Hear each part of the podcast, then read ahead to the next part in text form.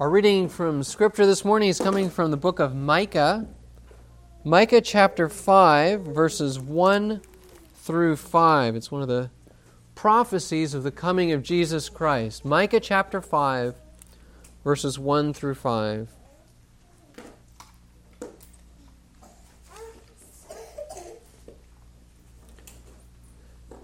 Now muster your troops, O daughter of troops. Siege is laid against us. With a rod they strike the judge of Israel on the cheek.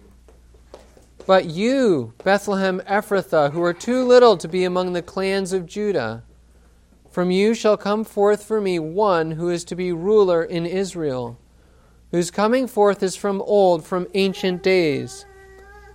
Therefore he shall give them up until the time when she who is in labor has given birth. Then the rest of his brothers shall return to the people of Israel and he shall stand and shepherd his flock in the strength of the Lord, in the majesty of the name of the Lord his God. And they shall dwell secure, for now he shall be great to the ends of the earth, and he shall be their peace.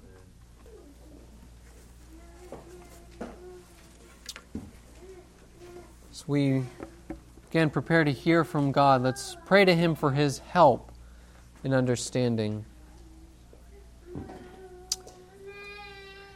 Holy Spirit, we would pray that you would be here now to help us to understand the glory of the gift that you have given us in Jesus Christ.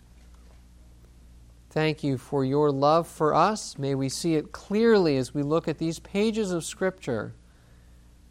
And more than just seeing it, we pray that our lives would be transformed and that we be made more and more like our humble Savior. We pray all of this in Jesus' name. Amen. So, this morning we're going to take a, a short break from our sermon series in Luke 9, and we're going to go back in the book of Luke to Jesus' birth. Well, actually, it's the news of Jesus' birth and the way that people respond to that good news. This morning we'll be reading Luke chapter 2, verses 8 through 20. That's Luke 2, 8 through 20.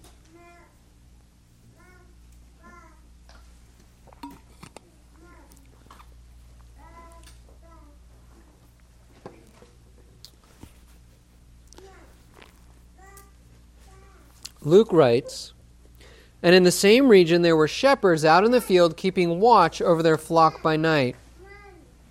And an angel of the Lord appeared to them, and the glory of the Lord shone around them, and they were filled with great fear. And the angel said to them, Fear not, for behold, I bring you good news of great joy that will be for all the people. For unto you is born this day in the city of David a Savior, who is Christ the Lord. And this will be a sign for you. You will find a baby wrapped in swaddling cloths and lying in a manger. And suddenly there was with the angel a multitude of the heavenly host praising God and saying, Glory to God in the highest, and on earth peace among those with whom he is pleased. When the angels went away from them into heaven, the shepherds said to one another, Let us go over to Bethlehem and see this thing that has happened, which the Lord has made known to us. And they went with haste and found Mary and Joseph and the baby lying in a manger. And when they saw it, they made known the saying that had been told to them concerning this child. And all who heard it wondered at what the shepherds told them. But Mary treasured up all these things, pondering them in her heart. And the shepherds returned, glorifying and praising God for all that they had heard and seen, as it had been told them. This morning we're in a, a passage that's familiar to many of us. I remember as a, a child reciting this in school about these shepherds and the angels, baby Jesus, wrapped in swaddling cloths and lying in a manger. But what does this passage mean? What's the point of the glorious message of the angels or the shepherd's trip to go see baby Jesus? What is God doing? The reason I'm asking what seem maybe like very basic questions is that sometimes we are so familiar with some of the stories in the Bible that we fail to see their significance. So I want to encourage us this morning to look at a, a well known story again with open eyes and open hearts. And as we do that together, we will see from this passage that God's gift of a humble Savior is the best possible news. And God causes His people to respond to that news in faith and joy. So, God's gift of a humble Savior is the best possible news. And then God actually causes His people to respond to that news in faith and in joy. We'll see two basic points in this passage. That first, God gives a glorious message in verses 8 through 14. And then, second, that God's people respond to his message in verses 15 to 20. So let's start with God giving a glorious message. Again, verses 8 through 14. But even before we look at the message, I want to back up to look at the beginning of this chapter. This chapter is the story of Jesus' birth. And it's a very, very humble beginning. As we see very early on, Mary and Joseph are not important people. One of the ways we know that actually is that the only reason they're in Bethlehem is because of the decree of Caesar Augustus, the, the ruler of the Roman Empire. He has decreed, as the most powerful man in the world, that they need to travel to Bethlehem. So they do. So Mary and Joseph, they, they are not important. And when Jesus is born, there isn't even room for them in the inn. So this new baby sleeps in the manger, a place where animals eat. This, this hardly seems like the best start for any baby. And this certainly doesn't seem to be the right start for the Son of God and the promised King of Israel. You know, Mary knows exactly who this baby actually is. God has told her through the angel Gabriel in chapter 1. So you can, you can begin to feel the tension, right, as we go from these opening verses into this message, this tension between Jesus' identity and the circumstances of his birth. It doesn't seem to fit. But as we all know, appearances can be deceiving. It is true that if you walked past that manger that night, you wouldn't have seen anything special. You probably wouldn't have given it a second glance. There was no halo. I hate to break it to you, no shining light, just a young father and mother and a newborn baby. But part of what makes the amazing, glorious message of God so amazing, actually, in our verses, is that God's message through the angels shows just how great a gift God has given us in this little baby. As we look at the glory of God's message that He gives to the shepherds, part of the glory of that message is actually how He delivers the message. Look at verse 9.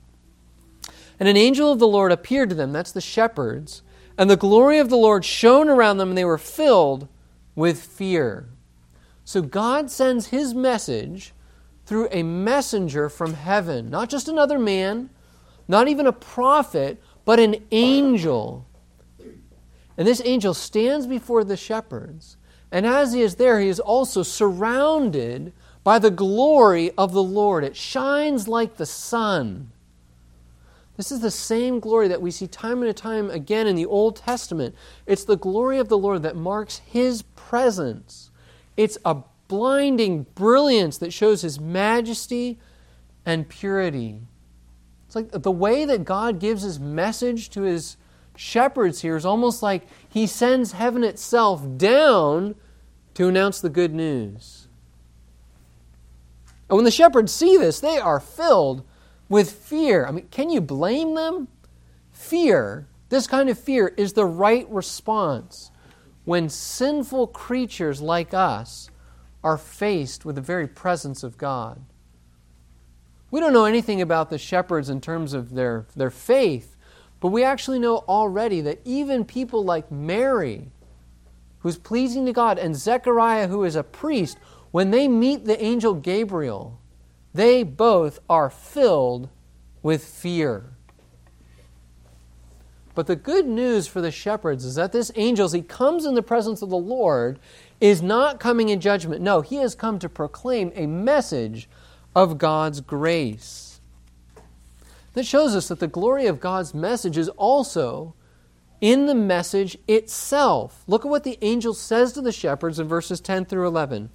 Fear not, for behold, I bring you good news of great joy that will be for all the people. For unto you is born this day in the city of David a Savior, who is Christ the Lord. What the angel is saying is that the good news that he's bringing should turn that the shepherd's fear into great joy. But what is that good news? It's very simple it's the birth of a baby.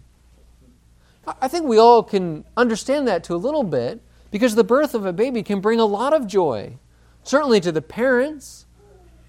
We've certainly found that it brings a lot of joy to grandparents, birth of a long awaited grandchild. Sometimes it brings a lot of joy when it's been a, a, birth that's been long waited for, when people have been waiting and waiting for years to have a baby. But any joy that we've experienced over the birth of a baby doesn't even come close to the joy about the birth of this baby in the city of David, because the greatness of this joy that the angel talks about fits the greatness of who this baby actually is. The angel says, This baby is the promised King, the Savior, who is Christ the Lord. So there are four things that are true about this baby. And in those four things, as the promised King, Savior, Christ, and Lord, we see all the promises that God has made in the Old Testament about sending someone to save and to rule his people. They're being fulfilled in this one child lying in the manger. The angel says first that he is the promised king. He is born in the city of David. That's not just an accidental note. No, this is important because this is now fulfilling what God has said in the Old Testament about the person he would send. We actually just read about it in Micah 5. God's promise there is to raise up a ruler from the line of David, born in Bethlehem, to rule God's people forever. So he is the promised king. He is also the Savior. This child is the Savior, the one who saves, the one who de- delivers God's people.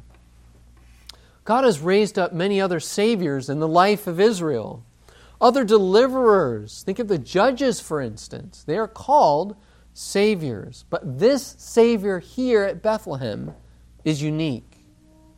And part of the reason he is unique is because he is also now the Christ, the anointed one, the one that God has specifically, specially empowered with his Spirit to lead his people.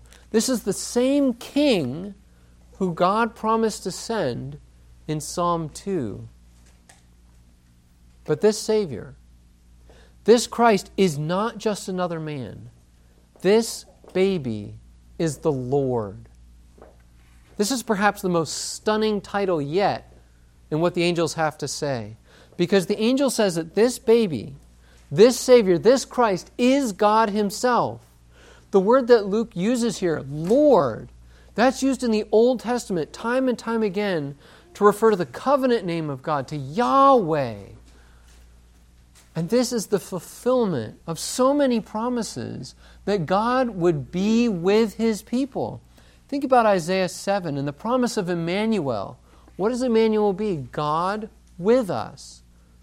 Well, here in this baby in Bethlehem, we see finally God coming to be with his people. This news is the good news that's going to be for all the people, all the people of Israel who have been waiting for centuries for God to send this very baby to them.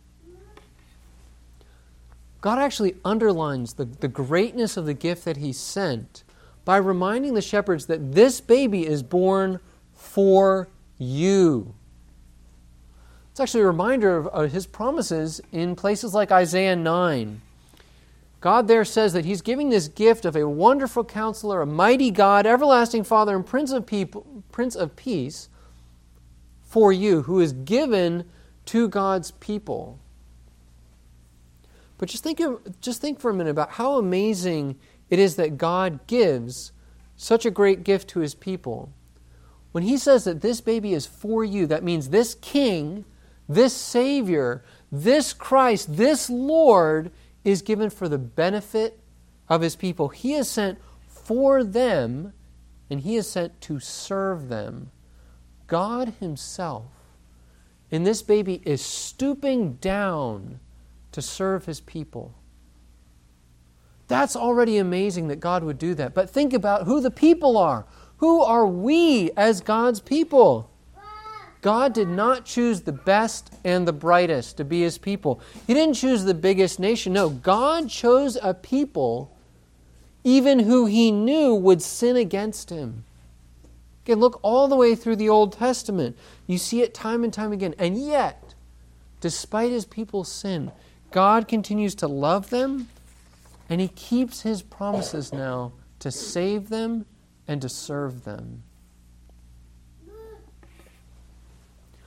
But God goes further. God actually shows the glory of his message, not just in what he says, but also in what he does by giving them a sign. He says, And this will be a sign for you. You will find a baby wrapped in swaddling cloths and lying in a manger. This sign is actually meant to support the message that the shepherds have just heard. Shepherds can go and actually see a real physical sign and have greater confidence in the message. But what a sign it actually is. You know, if, if, this were, if this birth is really as important as the angel says, you might expect him to say, Go look for some dramatic or impressive sign to show that this message is true. But it's actually the exact opposite. God points the shepherds down, not up. He says, Go and find the Savior. Go find a helpless baby in the most humble circumstances, and you will know that my message is true.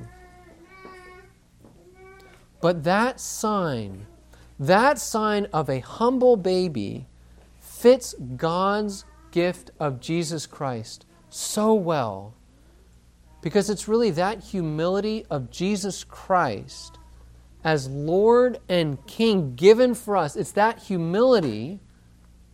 He uses that humility to accomplish his work. See, Jesus did not come as some kind of proud conqueror, but he came as a humble servant, taking on our nature, obeying God in all the ways that we've failed, and suffering the penalty that we deserve for our sins on the cross. If you think about it, a life that began in humility in main, at the manger ended in even greater humility at the cross. But thank God that that is true because only that kind of humility, only that kind of sacrifice would actually save us from our sins. That's already being communicated in the sign of the humble Savior. But God's message to the shepherds gets even better. Look at verses 13 and 14. And suddenly there was with the angel a multitude of the heavenly host praising God and saying, Glory to God in the highest, and on earth peace among those with whom he is pleased. Now, on the surface level, it, the message gets better because there's so many more angels. It's more amazing and dramatic and marvelous. And that's true, but notice what the angels are actually saying.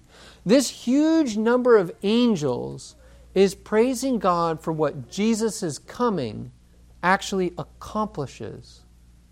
That's what they're saying when they say, Glory to God in the highest, and on earth peace among those with whom He is pleased.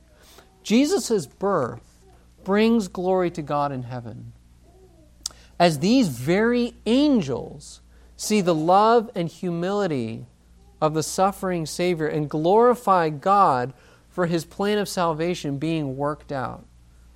Just think with me for a moment about what the angels are saying. We've never seen the eternal Son of God. These angels have lived their entire lives seeing the Son of God in heaven, and now they're praising God because they see the Son of God come to earth. So they're, they're praising God, they're bringing glory to heaven, in heaven, but they also know that Jesus' birth will bring peace to men on earth as Jesus accomplishes salvation for us. Now that, that word peace that they use, peace is like, is like a summary of all the blessings brought by Jesus. In Zechariah's prophecy, right at the end of chapter 1, Jesus is described as leading his people into the path of peace. And peace, as it's used in the Bible, it's a full word, it's a rich word. It means that our relationship with God is restored and everything else falls into place. It's that Old Testament word, shalom. It's the fullness of peace. But notice that this peace comes only to people with whom God is pleased. You might be familiar maybe with older translations like the King James, where it says, And on earth peace, goodwill toward men. That, I think, doesn't really capture the original as well. What, what the angels are actually saying here is that God's peace comes to the people that God loves. That's the basic idea. And that sounds good, but then the obvious question is who are these people? Who are the people that God loves? Well, sometimes we can find ourselves thinking that God loves us because of what we do, right? That's kind of the I'm a good person lie. I've heard other people say it, I've said it myself, or versions of it. But we have to be reminded that this gift of Jesus, this peace that He gives, is actually coming to those who are pleasing to God, not because of what, because of what we do. Right? The Bible says actually that we're all sinners. So that means we're all equally guilty before God. And God does not say, He does not say to us, you know what? If you just try hard enough, I'll restore your relationship with me. I'll, I'll fix everything, and then the blessings will come to you. Just, just try a little harder today. No, that's not what God says. So if we can't gain God's love, who does God love? God loves those who he freely chooses to love in and of himself. I know this is not a popular idea, but that's exactly what the Bible teaches. This is what God tells us is true. Think about what he says in the book of Ephesians. For by grace you have been saved through faith, and this is not your own doing. It is the gift of God, not a result of works, so that no one may boast. God shows grace. God shows love, saving love, not to everyone, but to those he has chosen. When we hear those words, it's easy, it's easy to get upset that runs counter to our natural instincts. But instead of getting upset about that truth, and it is true, but instead of getting upset at that, see the gloriousness of what God is actually saying right here. Actually, as you look at what God has just said Jesus is going to do to bring peace, none of us deserve any peace with God at all. It would actually bring God glory. There would be glory to God in the highest if He justly condemned us for our sins. That's true. But in Christ and in His work, God chooses to save and to give peace. That message of glory to God for sending Jesus and of the work that Jesus is going to do for his people to bring peace, the gloriousness of that message is so much more than even one angel can adequately express. That, that's why there are so many angels. The host of heaven joins in because they see the amazing truth of what Jesus, the Son of God, is going to accomplish. But what do the shepherds do? What do they do with the message that they've been given? Well, in verses 15 to 20, we see our second point that God's people respond to his message. So far in this passage, the focus has largely been on the angels and their message. Now the angels return to heaven. And the focus shifts to these shepherds who've just received this message. What are they going to do? And part of the good news of this passage is that the shepherds respond with great faith. Notice their, their first words Let us go over to Bethlehem and see this thing that has happened, which the Lord has made known to us. And they went with haste. They believe the truth of the message that they have just heard, and they go with haste. Notice how their priorities have instantly shifted. Their overwhelming priority now is not their sheep, it's not their livelihood, right? Their burning desire right now is to see what God has done. One of the things that I think about around Christmas time is the fact that so many people hear the good news, the glorious message about God sending Jesus Christ to save them from their sins. And so many people do not respond with this kind of interest, this kind of haste to see if it's true. They may actually respond with apathy. Have you ever heard somebody say this? That's nice for you to believe, but I don't know. It's not for me. That's not the right response. Maybe they'll say, you know what? I'll respond later. You know, all this religion stuff, it can wait until I'm more settled.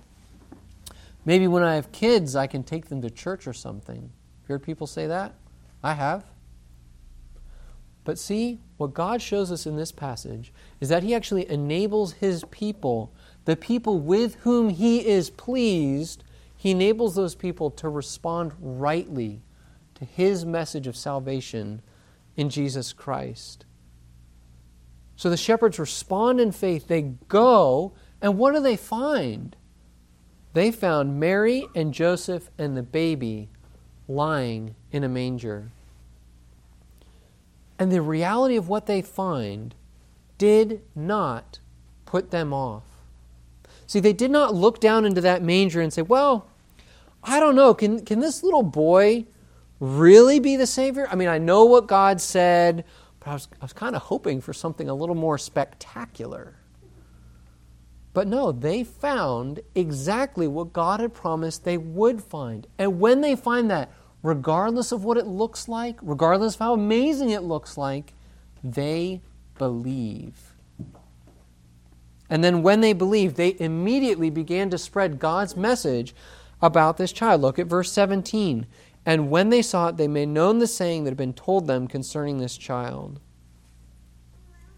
Something that also struck me as I looked at this passage this week is that the angels, the host of heaven, announced the good news of great joy that's going to be for all the people, and they only tell a small group of shepherds. Did you notice that? That this great message for everyone is only given to a few men in the beginning. It's not going to all the people yet. The angels haven't kind of gone on some mass marketing campaign. There's no social media blitz of Jesus' birth. And yet, right here, as the shepherds gather around that manger in this little village, this is exactly how God's message through the angel begins to spread to all the people for whom it is good news. See, God chooses to use people he uses us, just like the shepherds, to actually spread the good news of Jesus Christ. Now, the shepherds aren't the only people, though, in this passage, are they? We see at least two other responses shown here. We see first the response of the people, and then we see the response of Mary. It becomes clear that many people who heard the shepherds, they respond with wonder. You can almost hear the conversations on the, the streets of Bethlehem the next morning. Have you heard what these men were saying? They came in, they came running in at night, and they were telling us there's a Savior and it's this little baby. You can hear their wonder and their amazement. And those are right responses to what they have seen and heard. Because really, if what those shepherds are saying is right about this child, then God has dramatically intervened to bring salvation just as he promised. But being amazed at what God has done does not necessarily mean belief. We actually saw that in Luke 9, where so many people saw the miracles of Jesus and yet still rejected him. That could be happening here with this crowd. One person wrote this The report of the shepherd tickles the crowd's ears but it may have missed their hearts. So some people respond with wonder, but maybe not with faith. But Mary shows a very different response to the response of the people. Mary treasured up all these things, pondering them in her heart. It's clear from what Luke says here that, that Mary's wonder is not just some sort of passing feeling. It's not, it's not a superficial reaction. She values what she has just learned about her own son. And she spends time thinking about these things, praying through them, meditating on the significance of what God is doing. Mary's response here is the response of quiet faith. The scene ends with the, the joyful noise of the shepherds returning to their sheep. Now that they've seen their Savior, they cannot help but give glory to God and praise Him for what they have seen and heard. They're praising Him for the glory of His message. They're praising Him for the humility of their Savior, and they are praising Him for the faithfulness that He has shown. When we see these responses in this chapter, the obvious question is what is your response? What is your response to what God has done in sending Jesus, in sending his own son to be born as a baby in Bethlehem to save you from your sins and to rule you as your king? This announcement to the shepherds is not just a nice story for the Christmas season. It's not just something that we sing about on the radio. It is the best possible news in the world because we have a God who loves us so much, and we have a God who hates our sins so much that he came just as he promised to die for our sins and to bring us peace with himself again. And this humble beginning to God's work of salvation is exactly how the whole plan of salvation has unfolded our Savior humbled himself to the point of death on the cross. But also, we saw that this message of salvation also spreads through very humble means, through these little, this little group of shepherds. And it's that kind of humility also, those humble beginnings that God continues to use today. He uses humble means today to spread the gospel to be actually spreading his worship, even in little churches like this, which meet in little dance studios. No, God is using us here and now today. As humble as it may seem, God is using us to accomplish eternal purposes. What may look small to us now, just like that baby in the manger, what may look small to us now is only the beginning, and God promises to use all of his people to accomplish amazing things that he has planned. So, my encouragement is as we reflect together this Christmas on the wonder of that baby Jesus lying in the manger, my prayer is that each one of us, young or old, will respond in faith, that we will reflect on the greatness of God and we'll start right now praising Him for what He's done because you know what? That's what we're going to be doing forever. This is the glorious message of the gospel for us. And my prayer is that we respond rightly. Amen. Let's pray together as we, we close.